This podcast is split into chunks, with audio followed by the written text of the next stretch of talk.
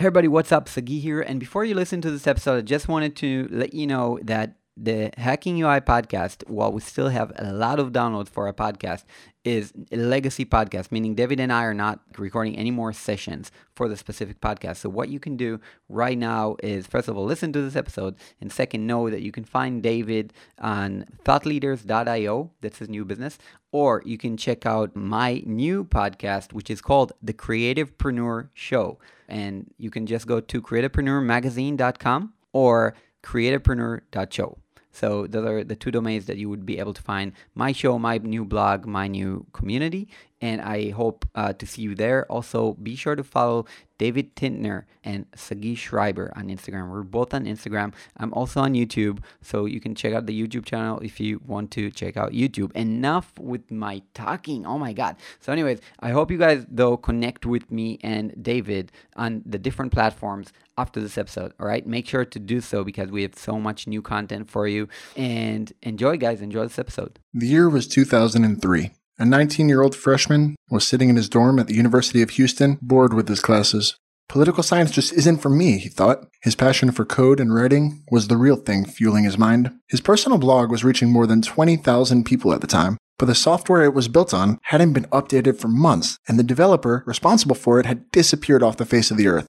He started searching for alternatives, and then he noticed that the platform he was using was open source. He forked the project and created a new platform out of it, not knowing at the time that this platform would go on to be one of the most influential pieces of software ever written. That platform was WordPress. And today, WordPress powers more than a quarter of the entire internet. That nineteen-year-old college dropout is now the thirty-two-year-old C E O of a multi-billion dollar company with a few hundred employees working all over the world. The company is called Automattic, and you're almost definitely familiar with and are probably using their products such as WordPress dot com, Gravatar, Akismet, and WooCommerce. Hello, hackers, and thanks a lot for joining us for another episode of the Hacking U I podcast, where we hack our way through design, development, and entrepreneurship. I'm David Tintner. And I'm Sagi Schreiber. Our guest today is driven by the mission to allow anyone in the world to have a home on the internet where they can express their thoughts and base their business. Ladies and gents, it's our pleasure to present to you Matt Mullenweg, C E O of Automattic and the founder of WordPress. We had the pleasure of talking to Matt not only about his amazing life's work and mission, but also got into meditation and the things we all need to practice on a daily basis to stay sane in our stressful, success-driven lives. So, D,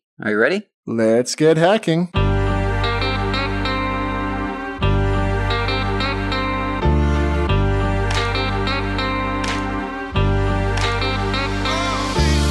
Hey everyone, we are here for another episode of the Hacking U I podcast with Matt Mullenweg. How's it going today, Matt? It's going great. How are you? Awesome, and thanks a lot for joining us. We're really excited to talk to you today.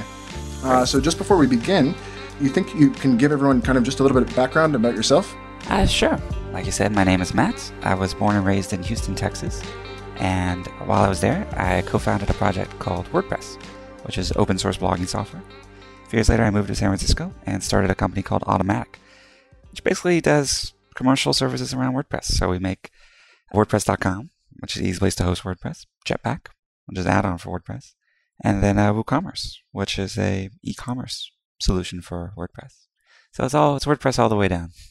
Awesome. Awesome. And I think uh, just about every single one of our listeners has used WordPress before. And actually, Hacking U I is built on WordPress. And I mean, your your reach has just become incredible as a company. But I want to ask you about the beginnings and how you got started with WordPress. Can you take us through that a little bit? Sure. In the beginning, it was really just around blogging. You know, mm-hmm. I was um, had a blog myself. I still blog to this day, so I've been doing it for a long time. But it um, the software was a little hard to use, and I thought it was um, just challenging. And I had some friends in high school that I also wanted to blog, but they were artists and musicians and weren't really interested about learning all the tech stuff. So I just began working on, you know, what could be easier ways to get everything going. Okay, cool. And um, you started, this was when you were still in college, right? I was. I was attending the University of Houston and focusing mostly on uh, political science. Okay. So while you're in college, can you walk us through that? How much time were you spending on WordPress? I mean, this was, I guess, basically a side project at the time. Well, if you were to look at my grades, you'd probably say I was spending a little too much time on WordPress. Were you like uh, interested in like, were you getting into computer uh, like before that? Because like political science has nothing to do with what you're doing right now, right? I mean, when did you start doing code? I was into computers from a very young age because my father was a uh, computer programmer guy. And so just, you know, you, you want to be like your dad. So yeah, I started working on it, learning it, and um, but mostly making things like basic websites and H T M L. It wasn't until much later that I began to really learn the craft of code. Nice. I, I can totally relate. I actually studied journalism in college and uh, was just the same. I wanted to pick up H T M L and a little bit of C S S just because I wanted to start creating something. I didn't at the beginning care so much about coding or, or you know, the architecture of what I was uh, what I was making. We just wanted to actually create something and put something out there. So I can totally kind of relate to that. Okay, so so as uh, you're in college and you start making WordPress and things start picking up, I guess it, pretty quickly it started to catch steam. Yeah, uh, well, actually, not that quickly. I would say that we um, you know, worked on WordPress for many years before it had its sort of breaking point, which was other software in the space started to not work as well. And so, yeah, people just started to use it more and more. Mm-hmm. Okay, great. So I know that sounds kind of basic, yeah. but it was a, it was very much just, you know, we kept working on releases, doing new things, and it was very organic adoption. So there wasn't like a you know, one moment when everyone is already suddenly on it. Yeah, and and when you did WordPress, I mean, how did you, what did you do to get more people on it in an organic way? I mean, did you blog about WordPress, uh, like on a WordPress uh, blog, or I mean, how did you get the reach of the people and create basically the whole community that was created around WordPress? You know, in the earlier days, it was very much just me telling everyone I knew. So I would comment on blogs. I would blog about it myself. I would be in forums. You know, just um, you know, just promoting it every place and where I could. Nice, cool. Just reaching out to everyone that was in your network, basically, and I guess building your network as well. Yeah, that's the idea. Yeah, I mean, they say it's like um, when you have some kind of like whatever side project it is, you have to really market it hard and. Not market it, but like tell everyone about it.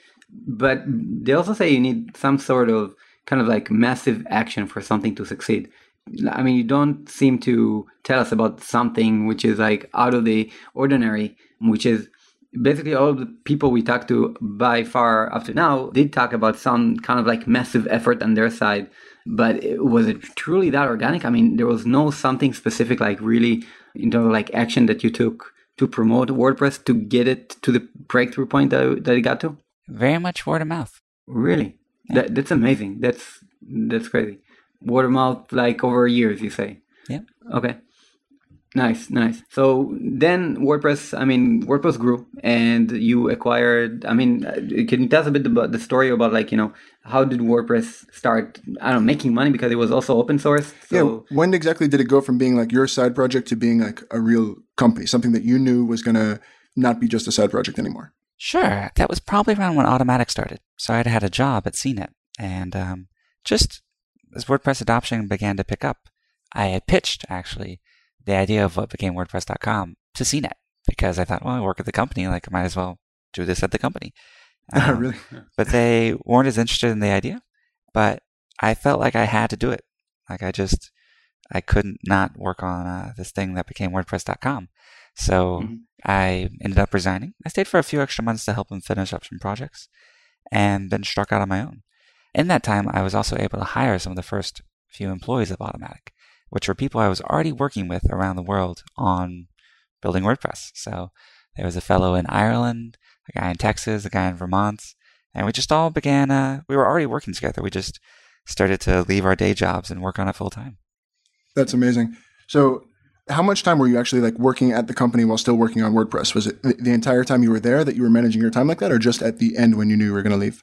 Oh, I was always working on WordPress. That's part of why they hired me. And part of why I okay. went to C net was that they allowed, you know, they were supportive of me working on WordPress and open source outside of my normal job.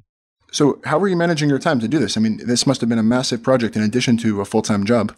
You keep asking about managing time. I don't I don't know if I ever really think about it that way. Certainly yeah. not then, and probably not now. Yeah. Time is just, it's there. And there are things you want to do and you prioritize, and generally not having time for something just means it's not a high priority.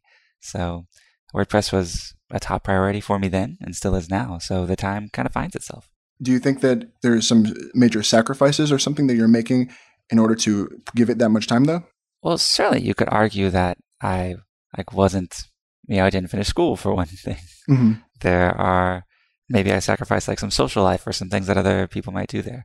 I'm definitely not as up to date on like T V shows and things that people talk about, but it's okay. I still have a really great time when I can. And then, you know, I'm able to work on something that's very fulfilling and rewarding for me. Definitely. And can I ask, just like for also all the people that are listening that don't know, what did WordPress start making money out of? And I mean, it was it like those WordPress dot com, I knew, like, you know, sold different packages of like, you know, have your own domain for, I don't know, like it was five dollars back in the days. I don't remember what it is now, but can you tell us a bit about how you monetized at the beginning? Sure. So really the first product that we sold was called Akismet. And Akismet is an anti-spam service. So you drop it in your blog and it would help protect you from common spam. And we made it free for personal use. And then I think five bucks a month for professional use if you're a business. So that was that was the idea. That was kind of the big thing. And um, it went well. So no complaints there. So Akismet was the main source of income back when you left your day job? Yeah, that sounds about right. Yeah. Okay. And, and then you had like plans for how you can monetize in more ways? Well, we wanted to create WordPress dot com, which was the idea that, you know, we could take this thing WordPress that you needed a web host and to know databases and everything like that to get set up and make it just as easy as clicking a th- few buttons. So, and then you just worked on that when you left your day job in order to develop that and, and turn it into the business that it is today? Yeah, that was the idea. So we began working on WordPress dot com pretty much right away, but Akismet was the first product to launch. Okay. And now, can you tell us a bit the, about the evolution that it went from then to now? Like, I know it's kind of long. It probably can take an hour to just tell the story, but just like really short. You had a couple of uh, acquisitions. I know you raised some capital, right? Mm-hmm. And so like, just can you walk us through since then up to now, like really quickly? Sure. Well, in two thousand six, a bit after the company started, two big things happened. One was we raised about a million dollars and I hired a C E O. A uh, fantastic guy I still work with today named Tony Schneider. two thousand eight, we raised the second round, which was about twelve million dollars of capital into the company. And then that was it until twenty fourteen, which was when we raised about one hundred sixty. So a big round to allow us to really invest and expand into new areas that we were curious about. Like, for example, we became actually something that's just about to launch, which is we are the registrar for the .blog T L D. So we're introducing .blog to the world so everyone can get a .blog domain. And we expanded into e-commerce through the acquisition of WooCommerce, which is, you know, a way to transform your WordPress into an online store. Cool. So it seems like you're going in a direction of, one, developing the blogging atmosphere that I guess like WordPress came from and still is with the .blog domain and, and, and stuff like that. And on the other hand, going for the commerce side. Is it correct or... Yeah, that's basically everything we've done over the years has been led by our users. So we heard the people wanting to, you know, they were like, I have a great site. I love it. I love the way it looks, but I want to sell things. So that's why we moved into that area. So I definitely feel that the users and the community with WordPress is one of the biggest assets that it has. Do you have any ideas of how it grew or anything that you did specifically to make it such a strong community with such active users pushing it forward? Yeah, the key to community is really just treating people well. I know that sounds really simple, but it's like if you had a party and you didn't kick out people who were causing a ruckus and you didn't feed people or whatever it is, you know, they would leave. And so I think online communities are much the same way. Like, you have to treat folks well and make sure there's a good environment for them to participate in. So they'll want to do it because, especially for open source, people are there because they want to be there, not because they have to be there. So. Mm-hmm. Well, I think one of the things that a lot of companies or or people who are building products they want to make money off of struggle with when they're talking about like treating their users well is that they also want to get something from them. They also want to get, you know, whether it's they want them to pay for a service or they maybe they don't have the ability to provide a free service or they don't have the time. But I mean, you really invested in that and I guess believed in like like you said, treating people well and giving lots of free services and free tools and real value to users. Any tips for someone who is, you know, starting a business today and kind of on the fence of how much to give to users when they're struggling with what they should be, you know, charging money for? I'd say you always want to create more value than you capture. So as long as you feel like you're doing that well, it's all good. Great. So Matt, can I ask you, what is the thing that you're most passionate about right now in what you do? Ooh, right now an area I'm thinking a lot about is design. And how design also interacts with diversity and inclusion. Okay, diversity and inclusion. Okay, can you can you expand on that? Well, this is partly, you know, driven by a new hire we just made at Automattic, which is John Maeda, who sort of has a long history in design and computational design going back to the M I T Media Lab. He was the president of R I S D, the Rhode Island School of Design, mm-hmm. and uh, was recently the first design partner at Kleiner Perkins Investment. Now he's the nice. head of design at Automattic. His Amazing. full Congrats. title is Global Head Computational Design and Inclusion. So the part of his influence is that, you know, y'all are the Hacking U I podcast. Like, part of what design is how it works, not how it looks. But companies can also be designed and services can be designed. And as you think about a really successful design, people being able to use it is key to it. So that includes social issues. It includes, you know, accessibility. It includes, is it working on different devices? Like, all of these different things are different elements through lenses through which you can view this on. And I think all of those lenses are worth investing quite a bit of time and thought into. Yeah, of course. I mean, especially these days where um, you also probably know of all those A I, like, you know, the companies that are working on, uh, on artificial intelligence to create websites, that will be, I mean, cross-platform and everything, and, you know, very tailored to the needs of the people that create them. So do you have anything in mind regarding that as well?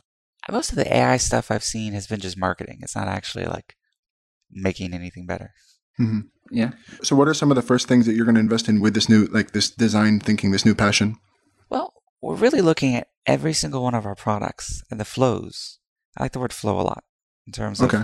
how do you go from one part to the next? How do you get from one step to the next? What is the most intuitive way for you to, you know, connect your imagination or what you want to happen with what actually happens? And um, yeah, I think there are, you know, WordPress has been successful thus far by many external regards, but I believe we are in the very early days of bringing people online and giving them their home on the web, a place that they truly own, which is their own domain, their own website. There's several billion people to go there. And if we're going to make it to those several billion people, we need to really improve the usability and the experience of WordPress. That's awesome. And I want to follow up on that. But just before I do that, I want us to take a quick break and give a shout out to our sponsors for this episode. This episode is brought to you by Rindle, a new app that lets you improve your workflow on a very personal level. Look, there's a million to-do list apps and project management apps out there, and we've actually tried almost every single one of them for Hacking U I, but Rindle gets that, and it's not trying to replace Trello or Asana. It acts as the perfect bridge between them. Rindle allows you to work the way that you'd like, regardless of what the rest of your team is using or how frequently they update their status. Ahem, Sagi. It syncs automatically with Jira, Trello, Basecamp, GitHub, Asana, and a bunch of other apps, so you can collect all of your tasks in one place and see what the hell you actually need to do today. This is perfect for me because with Hacking U I, we're now using a few different apps to manage our work. We're adding our tasks to a few Trello boards, we're discussing stuff in Slack or over email, and we're scheduling our content tasks in Asana. We need that separation on a team level, but on a personal level, this just makes my head spin. I can do my own task list in Rindle and have a sort of mission control center for me to get a high-level overview of what I need to focus on. Rindle is still in private beta, but the U I looks amazing. It's simple and has just what you need, nothing more. You can join the beta for free, no credit card required, and they're doing something really nice now for early adopters. All premium plans are twenty-five percent off. Just go to hacking U I dot com slash Rindle to sign up. That's R I N D L E. Again, hacking U I dot com slash Rindle to join the beta for free. So one of the things you said was um, giving people their home on the internet. And one thing that I find really interesting is that when you're creating kind of your home on the internet with WordPress and you're having your own domain, it's a little bit against some of the trend that it appears other companies are doing, trying to bring you into their own network, trying to give you like a sort of home in a different way, you know, be it your Facebook profile or every other, you know, social media profile. It feels like you guys are pulling the other way. Is this um, kind of a tension that you feel as well? No. I think these are highly complementary. So, you know, how having your own home on the web gives you a place to point to from all of the social networks that you participate in. Mm-hmm. So that's a better way to think of it rather than being mutually exclusive with anything. So WordPress will be the center point for everything else to lead into. Is that kind of the vision, if we could sum it up? Yeah, maybe a way to think about it is that the social networks are like great parties to go to. Nice. There's a lot, and everyone's there. But it doesn't belong to you. You wouldn't live there. Yeah. You shouldn't live there. It's like a mm-hmm. club. But, you know, you have your home that you return to. And it's where you actually have the ability to influence things and control things and change things. That's something that is more permanent.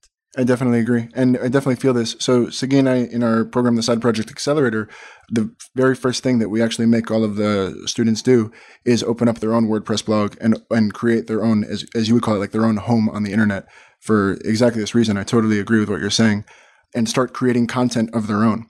Mm. Now, do you have any, I mean, I guess you've been creating content forever and you have lots of different uh, websites in your name, and you've said you've been blogging forever as well. Any tips on starting to build this home? You know, you have the tools with WordPress, but okay, now now how do I begin? How do I start building this home on the internet and set up my own place? Go start a WordPress.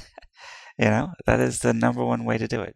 You can go to WordPress dot com, which is easy to get started, or use a web host like Pressable to, you know, just start creating it, hacking it, playing with it. There's really nothing you can break that you can't fix. And so have some fun with it. Make it a playground or a sandbox. But this is this is like the technical side of it. And but what are you putting on WordPress? What are you suggesting people to to write about and or to share or to start getting out, out there? You know, a good start is look at the things you're already posting other places. You know, maybe you're sharing links with your friends. Maybe you're just emailing things to people. Maybe you're the person that finds cool stuff in the news and then sends it to people. You know, whatever it is that you're already doing. I'm sure you take photos on your phone. Like, you learned something today. You had a podcast. Put that on there. Yeah. Yeah, it's actually, it's interesting because before you have original content of your own, you must have content that you go to and, and consume. And by sharing that, other people can enjoy that content as well. So it makes sense. Totally. Curation and filtering things are hugely valuable. Yeah, for sure. And I, I want to go back for a second to the, I, I want to just like crack your vision. I, I don't think I got a clear picture of your vision so far. I, I think I do, like in terms of design thinking. I know you're now that you are very design oriented, and I love that as a designer, of course. um, but I want to understand, because I think there's something big that you're thinking that we haven't cracked yet. Maybe like you're saying we want, it's like your mission is to bring people online on the internet and give them a home, to create their own home, which is their own website slash blog, right? Mm-hmm. And are you going to challenge this whole technical issue of like buying a domain plus hosting plus like, is there going to be like a, you're imagining kind of like a, a one click kind of like setup of this kind of home? You know, it's not one click, but that's essentially what we do on WordPress dot com. That's like my life's work. Yeah. On WordPress dot com. Actually it is. Yeah. Right. I mean, WordPress dot com, it is. I mean, in terms of like setting up, you know, in a manual way, like most of the people do with WordPress dot org, do you think of like one day there will be a better solution to to those pains? I mean, for entrepreneurs that launch more websites and stuff like that. Yeah, I guess what I guess what Sagi's asking more is like today. I think that we we use WordPress dot org for hacking U I, and I don't and we don't use WordPress dot com because we want, and I think a lot of entrepreneurs are in the same boat, that they want, you know, their own self-hosted thing, and they want something, I don't know, more customization, more options, more. more control over everything. But do you think that the, is the future vision basically to to not have these two separate worlds, to be uh, WordPress dot com, that one that that easy setup option, to be good enough for everyone? Well, so for millions and millions of people, WordPress dot com is good enough, and you can go there mm. today, pay thirty-six bucks, and get a domain and a beautiful site that you can set up probably in about ten minutes or less. Now, in terms of what you're saying, like if you want the control of, you know, running any plugin or modifying the code or anything like that. Basically, every web host now offers a one-click install of WordPress. So whether that's Bluehost, GoDaddy, Flywheel, Linode, mm-hmm. you know, Pressable, any of them, W P Engine, you can go to them and they'll set up and manage and keep updated WordPress for you. So they'll do a lot of the WordPress management. Then you can focus on whatever it is that you're interested in modifying. Awesome. All right. So Matt, let's take this a little bit forward and ask you, I want to kind of understand the culture today at Automattic and the culture of behind everything that you're doing to run this giant operation that you guys have. Sure. Okay. So can you kind of explain the, the setup of things there? I mean, you have, you mentioned before, you have like lots of different products, with lots of different things that you're running. How is it kind of structured and who's working on what? Oh, wow. So Automattic now is five hundred people. They live and work in fifty-two different countries. So I'll, you know, kind of implicit there is that basically everyone works from home at Automattic. So we hire, we try to find the best people from all over the world, and we hire them regardless of where they are. So if, you know, we get a great application from whatever country and they make it through our interview process, that's where we hire them. The company's divided kind of around some of the areas you mentioned. So the biggest focus is definitely WordPress dot com. After that, WooCommerce. and then Jetpack being kind of the third largest area. But we do have lots of stuff we do, including like side projects. So for example, we have a product called SimpleNote, which is a simple notes app. It runs on Android, iOS, desktop, the web, everything. I personally live in it every single day and organize a bunch of my life through it. But yeah, that's just kind of something we do on the side. So it doesn't even have a dedicated team per se, but lots of people who are passionate about it work on it in their spare time throughout the company. Very nice. It sounds awesome. And it sounds like, so you say besides the whole huge operation, you still have like side projects of the company in a way. Yeah, exactly. And the company is designed so that people can do all those side projects like under the Automattic banner, because Automattic is, the company is called Automattic and not WordPress for a reason. It's because we expect to do many things other than WordPress and mm-hmm. in addition to WordPress in the future. And how do you support all those like side projects? Let's say uh, someone in Automattic has a side project. Is there a culture of like, yeah, make your own side project, have it be whatever you want to be. If you want it to be under the umbrella of Automattic, then you can, you know, maybe do that. But do you support side projects in general, even if they're not under the Automattic umbrella? Yeah, so we, what we support for people is doing anything that is not what they might do in their job. They can do on their side and do completely on their own. Anything that might be part of their job, we ask it to be kind of an automatic production. It doesn't mean they need to get approval or anything, but just that it, it's kind of under the Automattic umbrella. So if you want to sell like t-shirts or something like that, sure. I mean, that's not our business. Mm-hmm. But if you wanted to like sell a WordPress plugin, hmm, that gets a little bit closer. I see. Yeah. Do you see, you know, a lot of companies are against supporting side projects for their employees at all, but do you see a benefit of employees working on side projects? So to me, the key is that there's no conflict of interest. So mm-hmm. it's not about whether something's on the side or not. It's whether it's creating a conflict, real or perceived, between you and your colleagues. Okay. And what about as far as uh, personal growth and growth in the career? Do you think it's something that, have you had any, aside from the projects we've already talked about, have you had any other side projects of your own? Yeah. I mean, there's tons of stuff inside of Automattic. Like uh, we're thinking about relaunching, we have sort of a combination blog and wiki service that we're thinking about putting out there because it's kind of fun. Lots of themes. I work on the default theme for WordPress every year, which really? is usually you get named to work for the year. On? Yeah, I work on lots of stuff. um, I guess that's amazing. I still do you get to write code? Uh, well, I didn't write any code for the past few years, but yeah, there's a lot more in code to making a successful default theme and mm-hmm. you know, making it successful within WordPress as well. So, like these sorts of things on the open source side. Many, many folks in Automattic contribute to open source, WordPress and otherwise. You know, it's one of these, I think where it gets tough is that when your normal work and day job can be so busy that you feel like you don't have any gas left in the tank to do other things. And that, I would say, is a real problem, especially at Automattic, because we are moving so quickly and working so hard towards our goals. But when you can carve out the time, it can be very satisfying. Mm-hmm. But I read that actually you guys have one of the lowest employee attrition rates out there. Is that still true? I mean, employees must really like this move fast, and even if they're working really hard, they must really like it. Yeah, I, I think we try to create an environment that, you know, similar to what you said earlier about what makes a good community, it's respecting people. I think mm-hmm. companies should respect people and treat them well. And when they do, they reward that with loyalty. I wouldn't expect anyone to be loyal to if Automattic was treating them badly or was a bad place to work.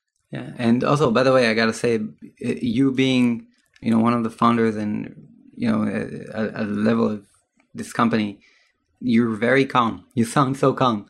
Like, it's very nice to, I'm almost getting more calm than just talking to you. Um, it's very nice. All right, Matt, so you are one of the founders of WordPress, the world's largest blogging platform, and maybe we can pick your brain about some tips for blogging. Sure. I mean, you blog all the time. So, I mean, do you have any tips for people writing articles on how to write the articles? Like, do you have a specific pattern that you follow in order to write your stuff? You know, the most important thing is just to write. Just do it. I know that sounds like very Nike, but you should really sit down every day and write something, even if you don't publish it. But writing is a muscle. And mm-hmm. just like if you wanted to exercise every day or meditate every day or whatever it is, the daily practice would make you grow probably more than anything else. So more than anything else I could say, if you write every day, you will become a better writer. And you know, I believe that inspiration favors the diligent. You know, uh, when you force yourself to write, it will help you think of things to write about, because you'll just be training that part of your brain to uh, be fired up and constantly looking. So is that is that something that you do every day? Or are you still writing every day? I do write every day. I don't publish every day. I would like to publish more, but yeah, I absolutely write every day. I have to for work because we're a distributed company. Mm-hmm. Nice. And when you write, usually when you write your blog posts, do you write it in WordPress WYSIWYG? I either start in the WordPress, I don't know if you know, but we released a new desktop app, which is pretty cool. So if you mm. go oh, to... Oh, nice. We need to check that out. Okay. apps dot wordpress dot com. So apps dot wordpress dot com. You mm-hmm. can see both our mobile apps and our desktop apps. So I'd say nice. About probably two-thirds of the time, I start in one of our apps, whether that's a draft or actually doing the full post there. And then about one-third of the time, I actually start in SimpleNote. So especially if I'm on the go and I just want to like dash off some quick thoughts, or if I'm already inside of SimpleNote, which I am probably at least an hour a day, huh. I'll just start right there. And then later huh. I'll copy and paste it into WordPress. And what kind of stuff are you writing about? You know, a lot of it's product driven. So things related to our our business, how we work, how a product works, how we're interacting with each other. A lot of it's people driven. So, you know, a big part of my role is hiring. A big part of my role is the organization of Automattic and how the teams are, who the leads are, how they interact with each other, how we're organized, the structure. And um, then some portion is externally facing, where, you know, I might write, be connecting with investors or writing publicly or talking about an idea or a vision for a future version of either core WordPress or something outside. So those are probably the big buckets. Mm-hmm. And cool. and how are you deciding what should be published and what stuff uh, remains hidden? Is it, I mean, aside from obviously, you know, company secret, like information that you cannot share to the public, when you're writing, you know, your own stuff or, and you're not publishing it, what would be the reason behind that? Hmm. Time. It's really the only good reason. It takes time to publish. And so... Definitely. It's sometimes less of a priority than necessarily getting whatever means to an end, the purpose of why I was writing in the first place. But I do often think that, especially when I do a longer internal post, like this would be good for the blog.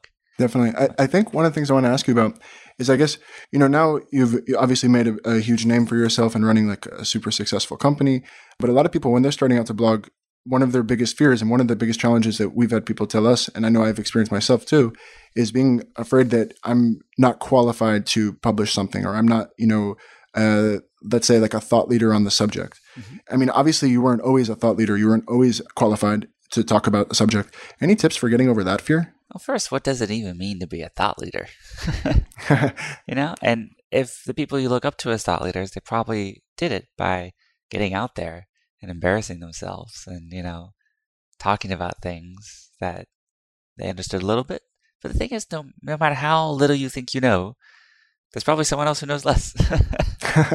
And you can help them learn. And the best way to learn is to teach. So don't feel shy about teaching. And just be open-minded and humble. You know, perhaps through publishing, you get a comment that says, hey, this is totally wrong. You know what? Thank that person. You know, they could have Thank just you. ignored you and said, oh, this person doesn't know what they're doing. I'm just going to leave. But they took the time to, you know, help correct you. And now you can update your post with that new information. Or maybe that leads you down a whole new line of research or Googling or something that broadens your knowledge. So there's, there's so much to do.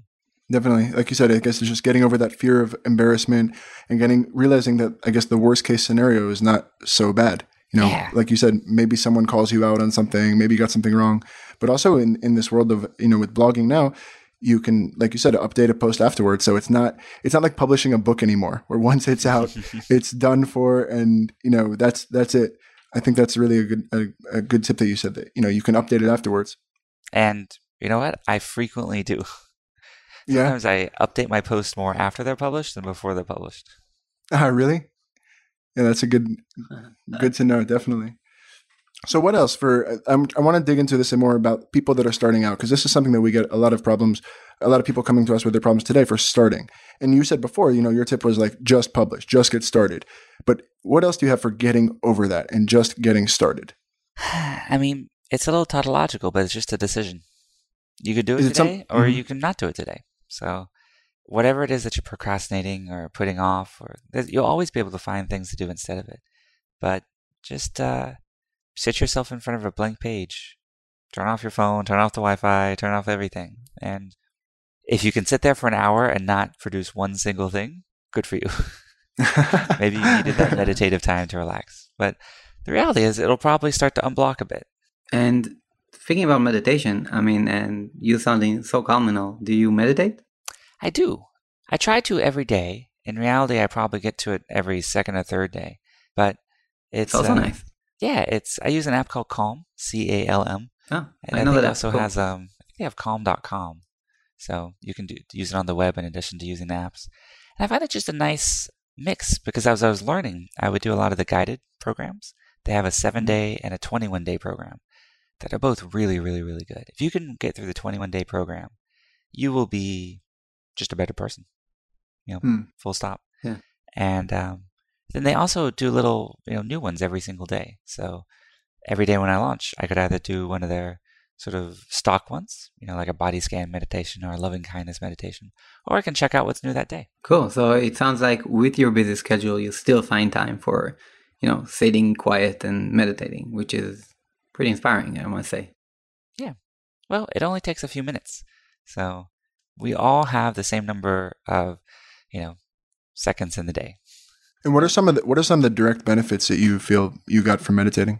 I think of it, I actually think it's fun to think about it from a engineering point of view. And okay. Um, so meditating essentially, you know, something happens and you react to it. And essentially what the practice of meditation does is start to insert a little like interrupt, like a background process in between what happens and your reaction, in which that allows you to change that reaction or observe that reaction and try to think about what's behind it.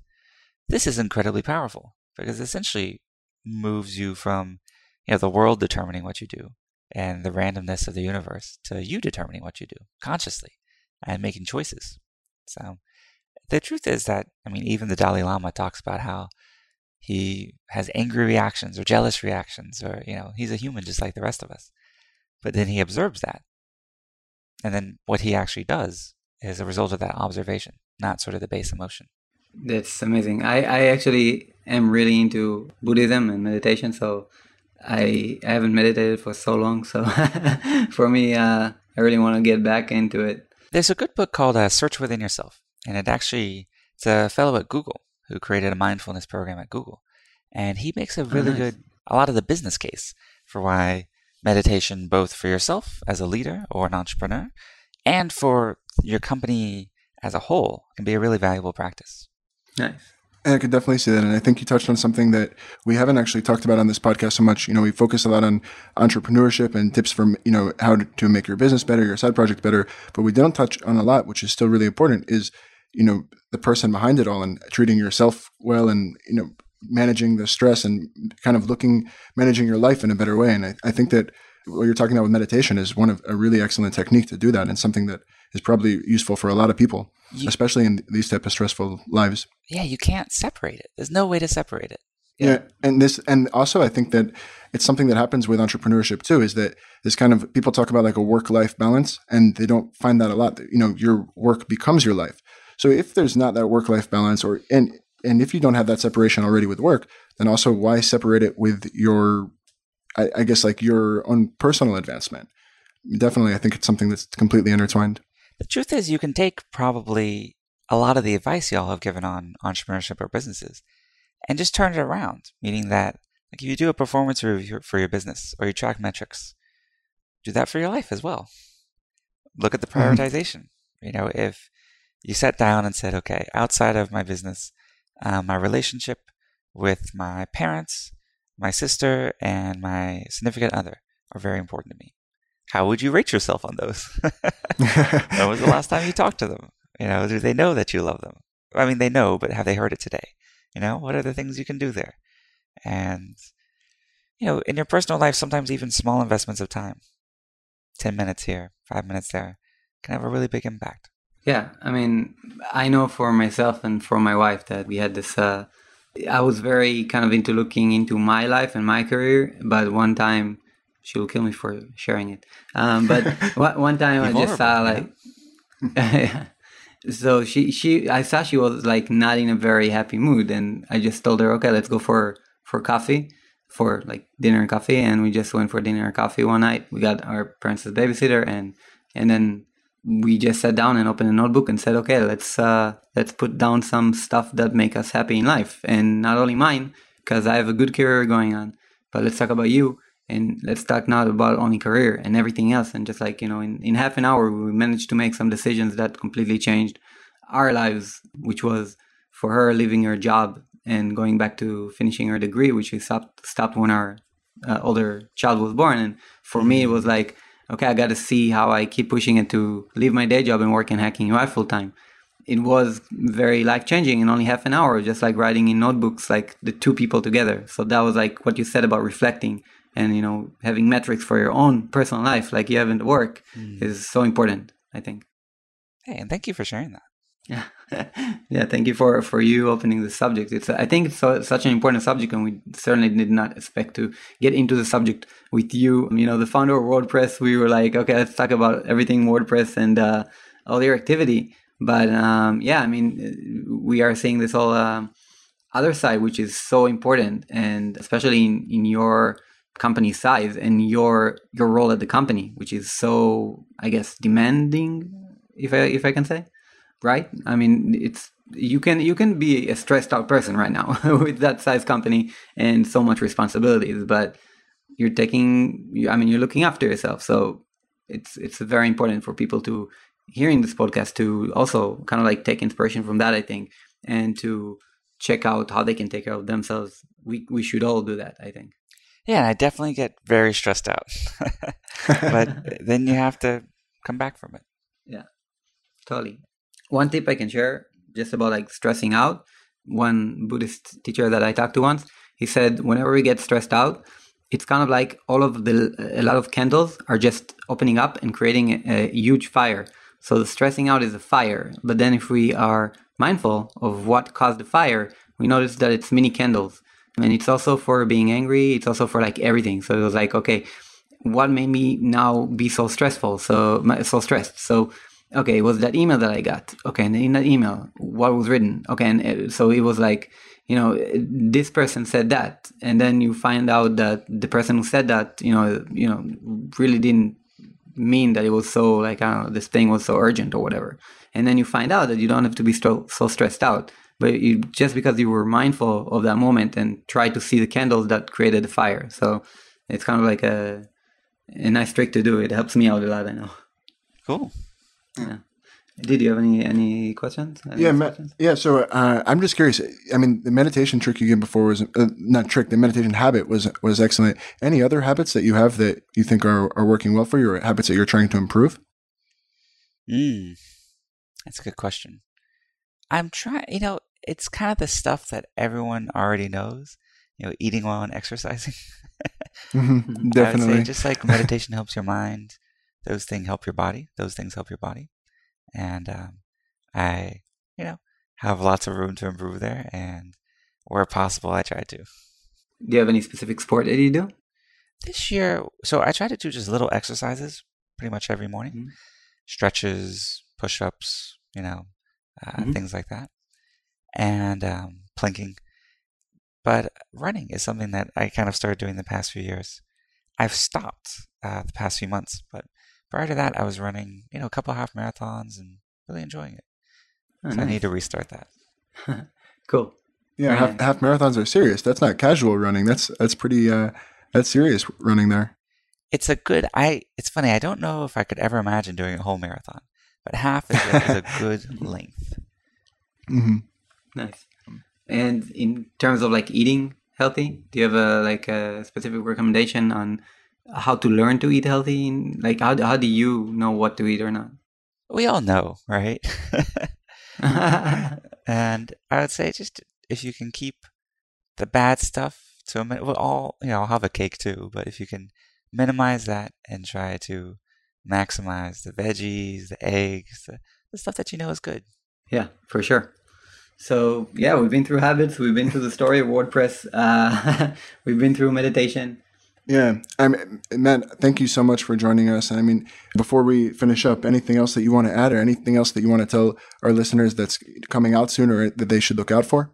Very soon, .blog will be launching to the world. So you can go to get dot blog and reserve your name.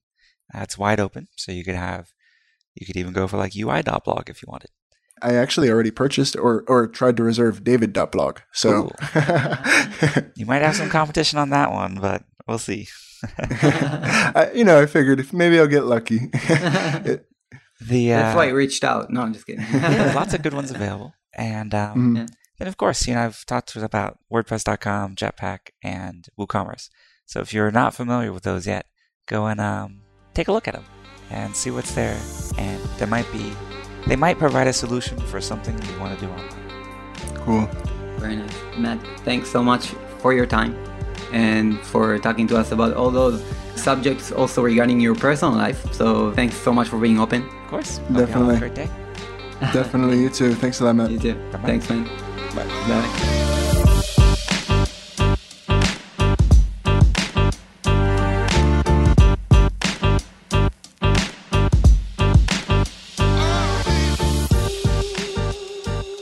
So that's a wrap. Thank you, hackers, for joining us today. We hope you enjoyed the show. You can find all the links and resources from this conversation on hacking U I dot com slash podcast. And just before we go, we want to share with you something that you might find useful. As you know, we are voracious readers and consume a ton of articles, books, podcasts, and videos about design, development, and side projects. We curate the hell out of everything, and each week we send a short roundup email of our favorites. If that sounds like an email you'd enjoy getting, then we'd love to have you join our awesome community, which already has more than twenty thousand happy members from all over the world. You can sign up on hacking U I dot com. By the way, on hacking U I dot com, you'll also find some other cool stuff like the Side Project Accelerator, our eight-week online program in which we teach everything that we learned in the three years working and scaling Hacking U I as a side project before we quit our day jobs. And you'll also find our resources page, which reached the top of the week on Product Hunt Tech, and our events section, which is filled with conferences and meetups for designers and developers. Hey, D, don't forget the tees, man. We also got some cool t-shirts for designers. Sugi, again with the t-shirts? Hey, I designed those, but, but really, last thing, if you enjoyed this, we would really love to hear from you, either by tweeting at us at Hacking U I or by reviewing the podcast on iTunes. Those reviews really go a long way and help us and even make our day. All right, we'll see you next week, hackers, and remember to keep hacking. Hey everybody, what's up? So if you enjoyed this episode, I'm very happy and you're welcome to listen to the rest of the episodes of the Hacking U I podcast. I just want to let you know that this is a legacy podcast, meaning David and I are no longer creating new episodes for this specific podcast. David and I are working on different businesses now. So just wanted to let you know that, first of all, if you want to catch David, you can check out Thought Leaders. And that's what he's working on, thought leaders dot i o. And if you want to check out what I'm working on, I have a new podcast. It's called Creativepreneur, the Creativepreneur Show with Sagi Schreiber. And you would be able to find that on iTunes and any podcast app. And I would invite you to come and listen. And that's where I interview people that have built a lifestyle business out of their skills and passions. It's amazing. I interview so many different people that have amazing stories and will help you with your business, will help you with your skills, taking your skills to the next level and achieving higher goals. So if you're interested in that, I'm there, the Creativepreneur Show, and you can check it out also on YouTube. And you can also just go to creative preneur magazine dot com or creative preneur dot show. I hope to see you around.